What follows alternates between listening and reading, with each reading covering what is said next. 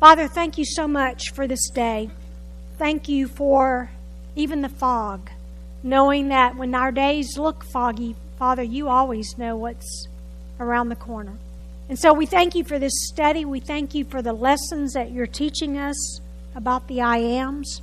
Father, I pray that you would speak to each of us today where we need to hear you. We love you, Father, in Jesus' name. Amen. I want you to think back to a time, to the time, when you first heard about Jesus Christ. Uh, maybe you were a little girl and you were going to, you were in Sunday school, or maybe you were at vacation Bible school and you first heard about Jesus Christ.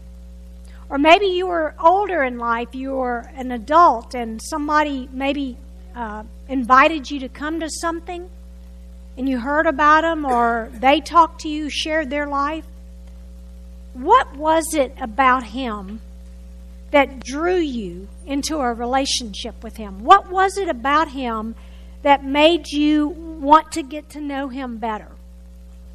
Well, we heard some of those stories last week from our women, and we we all have a story about how we met Christ. What is your story? How did you come to know him? Well, this week we looked at the story of a Samaritan woman and how she met Jesus. And he officially introduced himself to her in John 4:26 when he said, "I who speak to you am he." Meaning, I am the Messiah that you are waiting for, that you're talking about. I'm Him. And her life was changed from that point on. Jesus changes lives, He changes us. And so, what can we learn about Jesus from this story in John 4?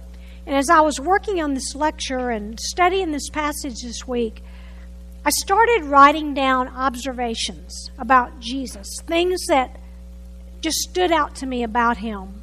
And I started making a list. And so, what I want to do this morning is I want to share eight things. Yes, eight, but we're going to go through them quickly.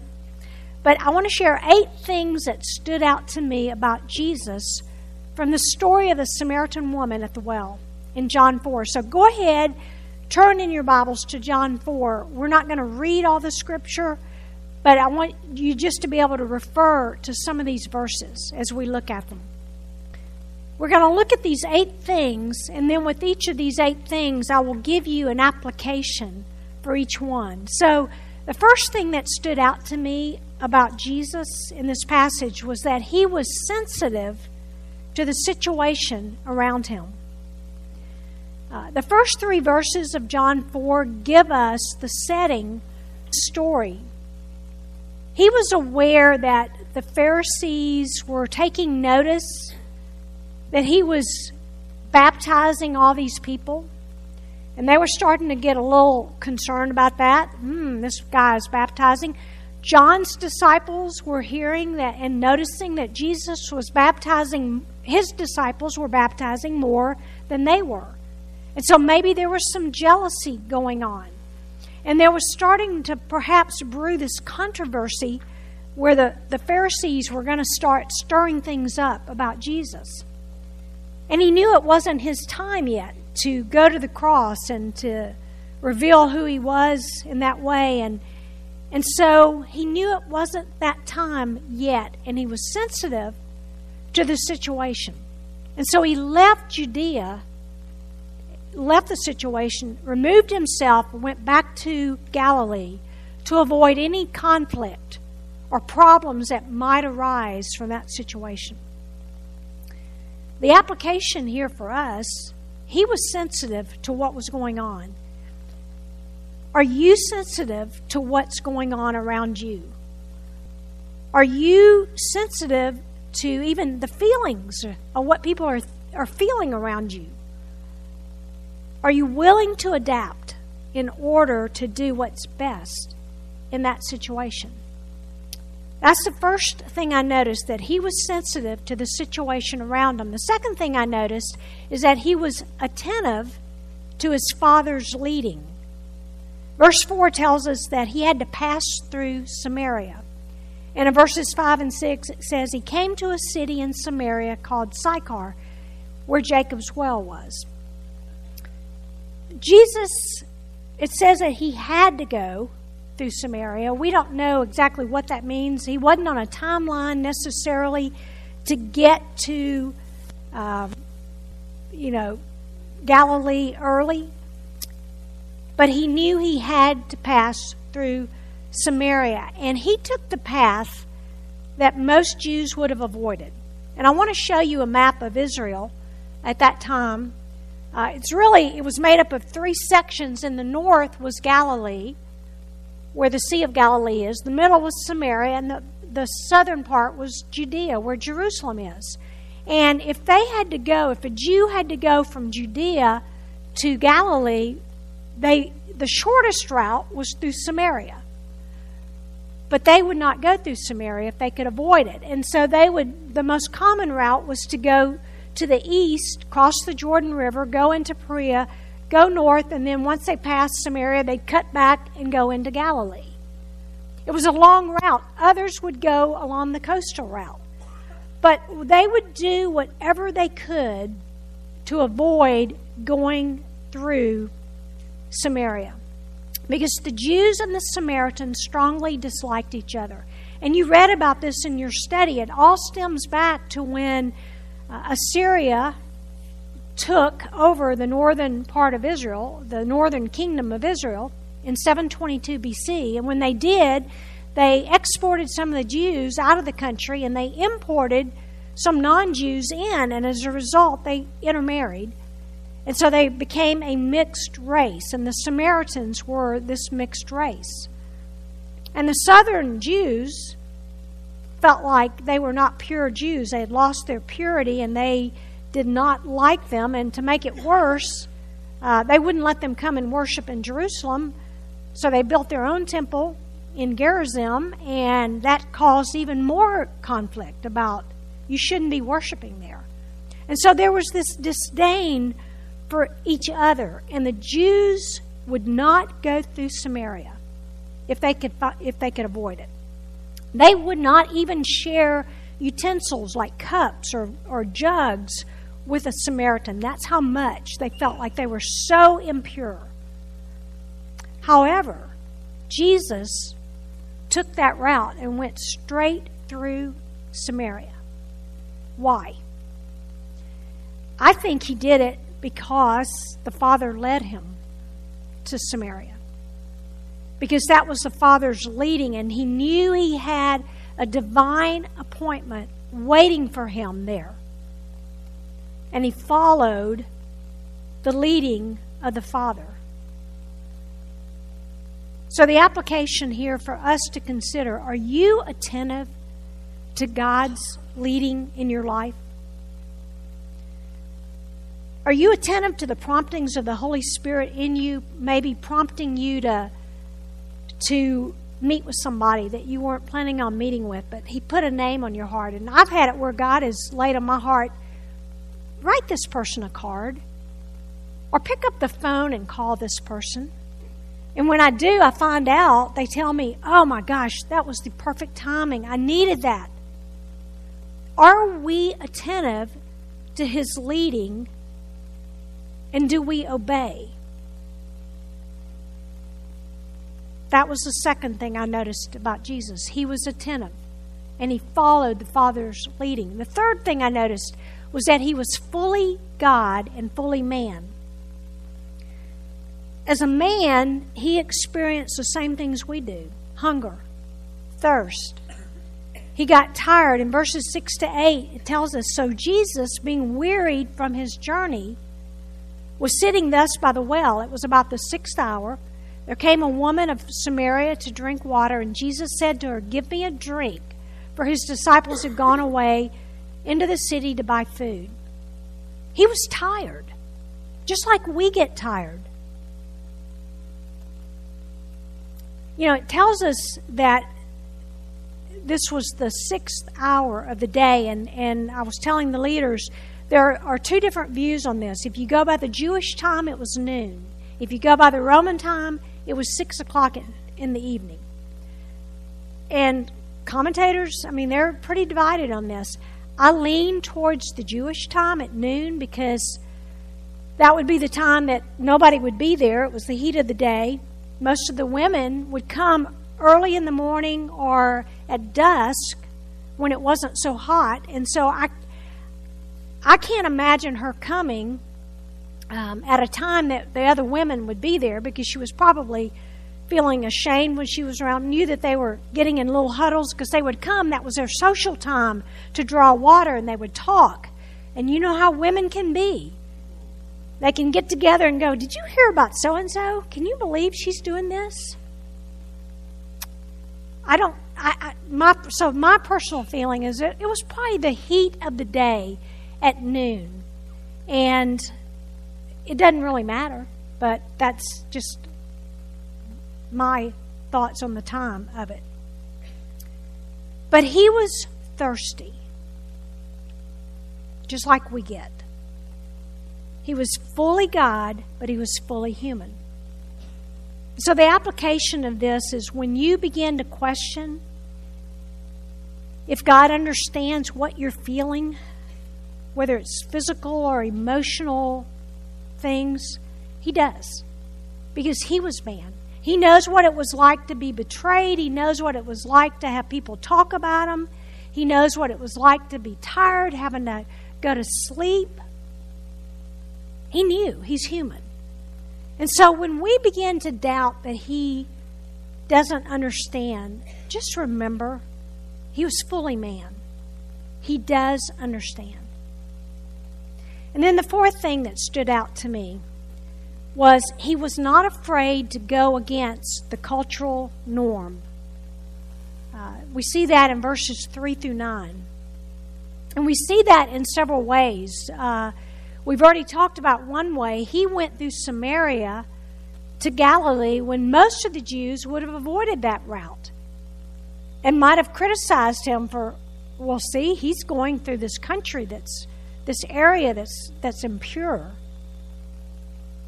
But he did not let that cultural norm impact what he did.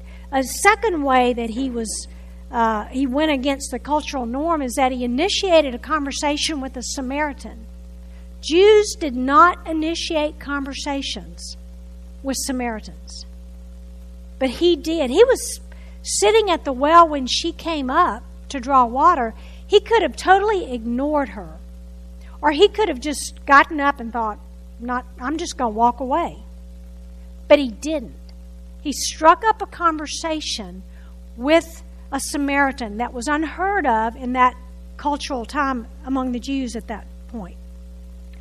A third thing he did against the cultural norm is that he spoke to a woman, not just a Samaritan, he spoke to a woman. Jewish leaders did not speak to women in public. Jewish husbands didn't even speak to their wives in public. That was a no no.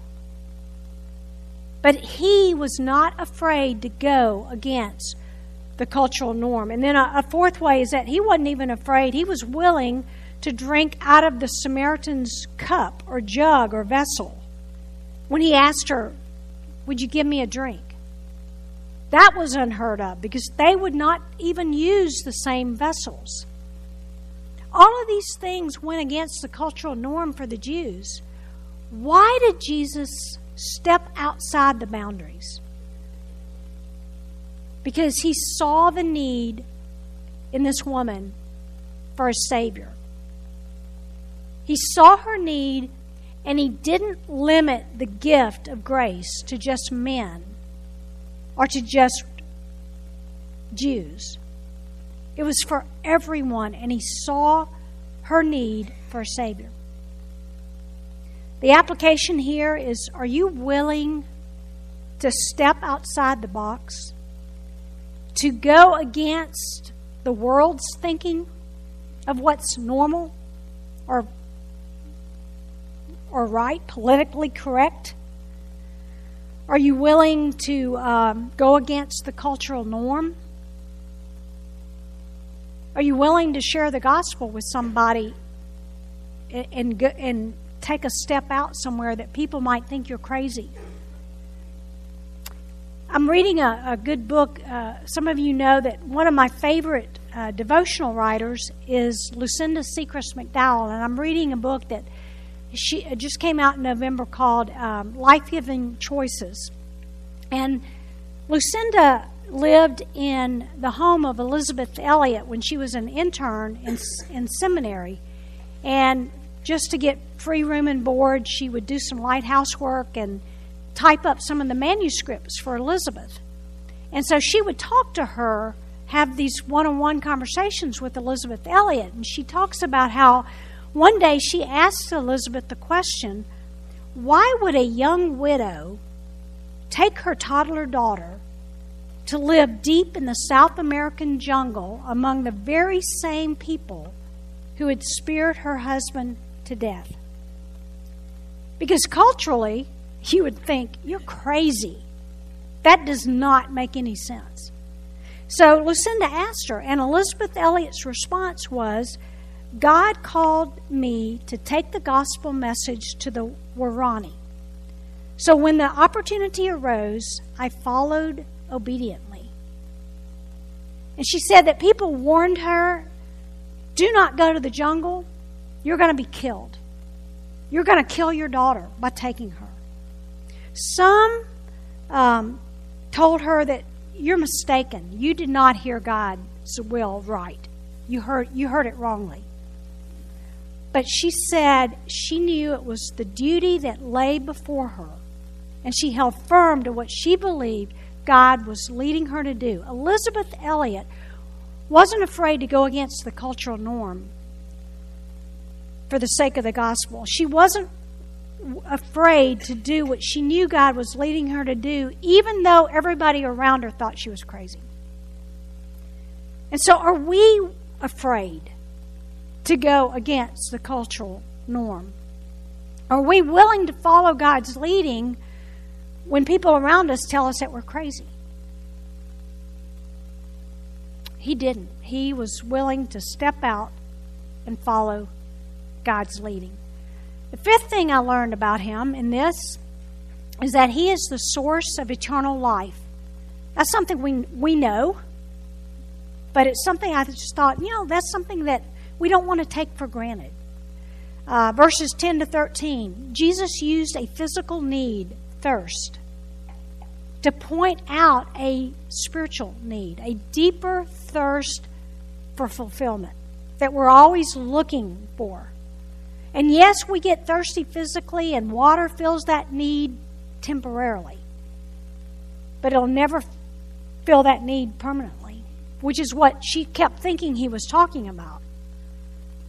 But we have a spiritual thirst, and we thirst for something that would satisfy our longings. And Jesus offers the living water that will quench our spiritual thirst once and for all. And of course, we know when she asked, when Jesus asked her for a drink, she questioned him and said, You know, how is it that you, being a Jew, would ask me, a Samaritan woman, to give you a drink? And in verse 10, he answers with words that begin to point her toward understanding who he is. And he said, If you knew the gift of God and who it is who says to you, Give me a drink, you would have asked him, and he would have given you the living water. He wanted her to understand that God had a gift for her, and all she had to do was ask. He wanted her to understand that He was the one that was able and willing to give her that gift of living water. And so what is that living water? I, am sure you talked about this in your group this morning. It's eternal life through Jesus Christ. Eternal life through Jesus quenches our thirst for all those mores that we're wanting and, and the thirst and the hunger. It quenches it because everything that we long for and need is found in Jesus Christ. And it's a gift. We can't earn it, we can't work for it. We just have to ask Him for it. The application here is have you accepted that gift of living water, eternal life, by accepting Jesus as your Savior? And if you hadn't, don't ignore this precious gift. And if you have accepted His gift, the question I'd have for you is, and me, I've asked myself this Are you living your life in such a way that pleases the one who died to give you that gift? Are you living your life in a way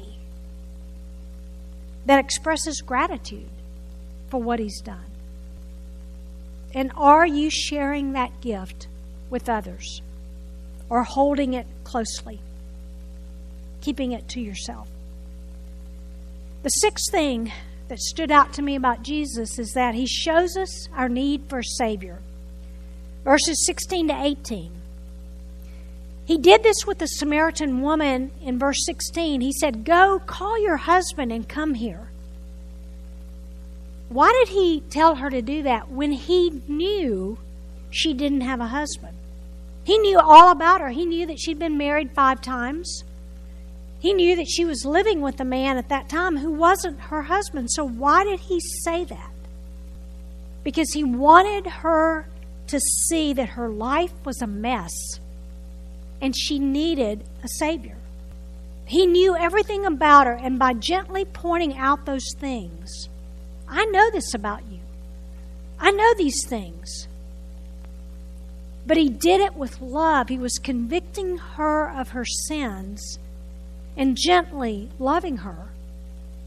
At the same time, he didn't condemn her, but he showed her that she needed a Savior who would satisfy her thirst for belonging, for being loved, but he would satisfy eternally. She needed he wanted to show her that she needed a savior who could and would clean up her life. By pointing out, I know what your situation is. We all eh, the application here is that we all have a need for a savior because we're all sinners. And after we place our faith in him as our savior, he continually cleans up our messy lives. I told the Lord the other day, I thought, my life is a mess. And, and not in a bad way, like I'm not doing anything wrong. But I just thought, Lord, I'm so busy and I'm just so, I thought, I'm a mess. I can't even keep my focus on one thing or another. And I thought, but we're all messes. And we all need Him to clean up and straighten out our lives. He changed my life. He straightened mine out in college, big time. Are you allowing Him to clean up those messes in your life, to change you, to conform you to His image?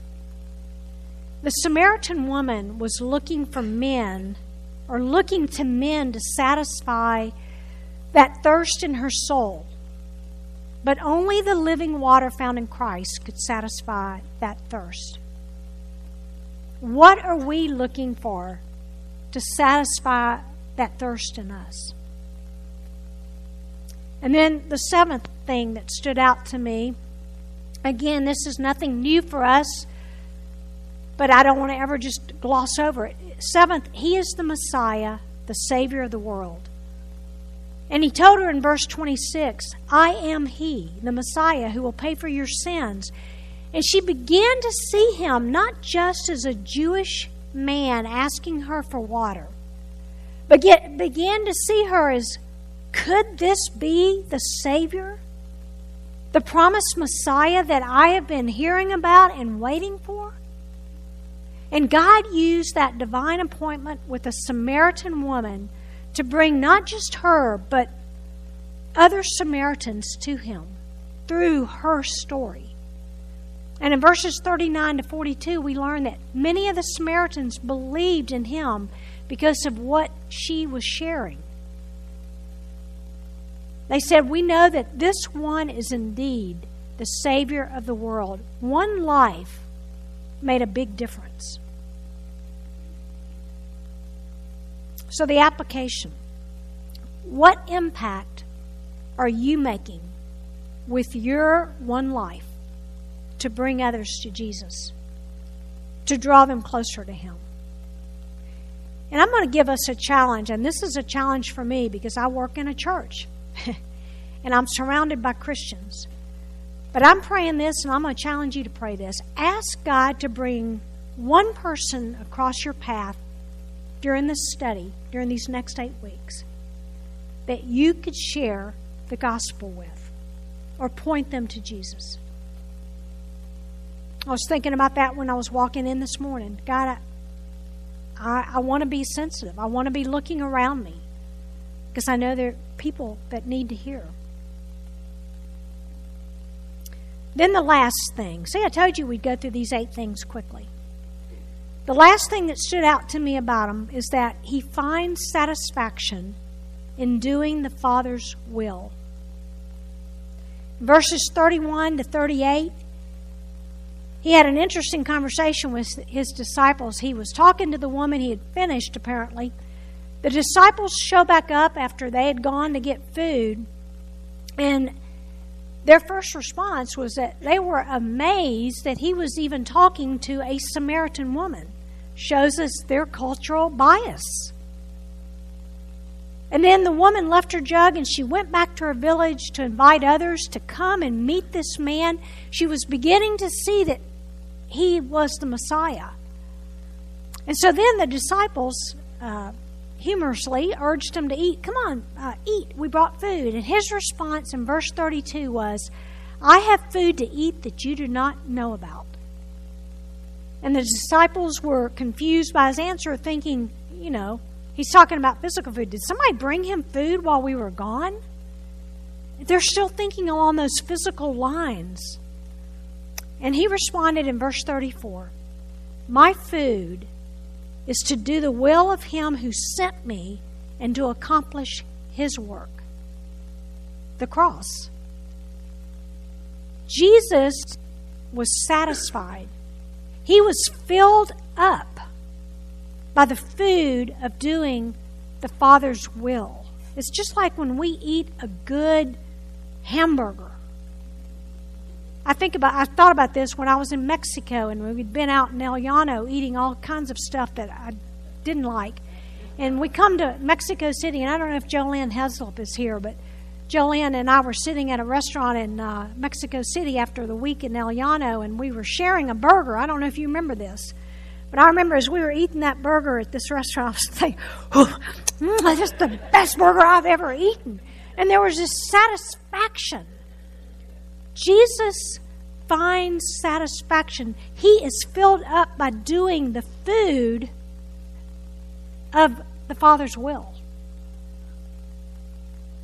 And he challenged his disciples to do that work that they were called to do when he talked about look on the fields, they're white for harvest. You go and share the gospel, reap this harvest. So, what's the application here? What fills you up? What brings you satisfaction and fulfillment in life, like that cheeseburger did in Mexico City? Or whatever food it is that you love. What is it that brings you that, oh, this, this feels, this is good? Do you find fulfillment in carrying out your God given purpose? Do you know what your God given purpose is? And are you are you finding fulfillment in it that it satisfies you? And maybe you're doing something that drains you. Maybe that is not the food that God has for you. Maybe you are feasting on the wrong food. Jesus was satisfied with doing the Father's will. What satisfies us?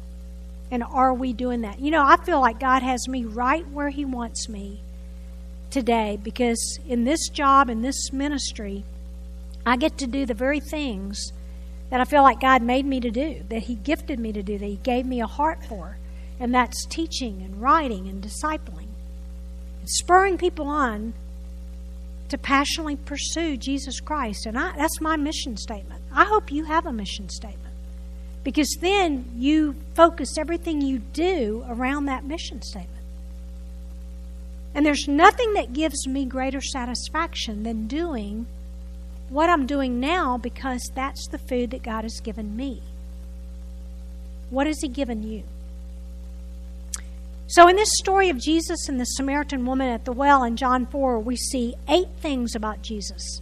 And you can add more. I could have added more. We just, I knew you would scream at me if I gave you more than eight. But he was sensitive to the situation around him. He was attentive to his father's leading. He was fully God, fully man. He wasn't afraid to go against the cultural norm. He is the source of eternal life. He shows us our need for a Savior. He's the Messiah, the Savior of the world. he finds satisfaction in doing the Father's will.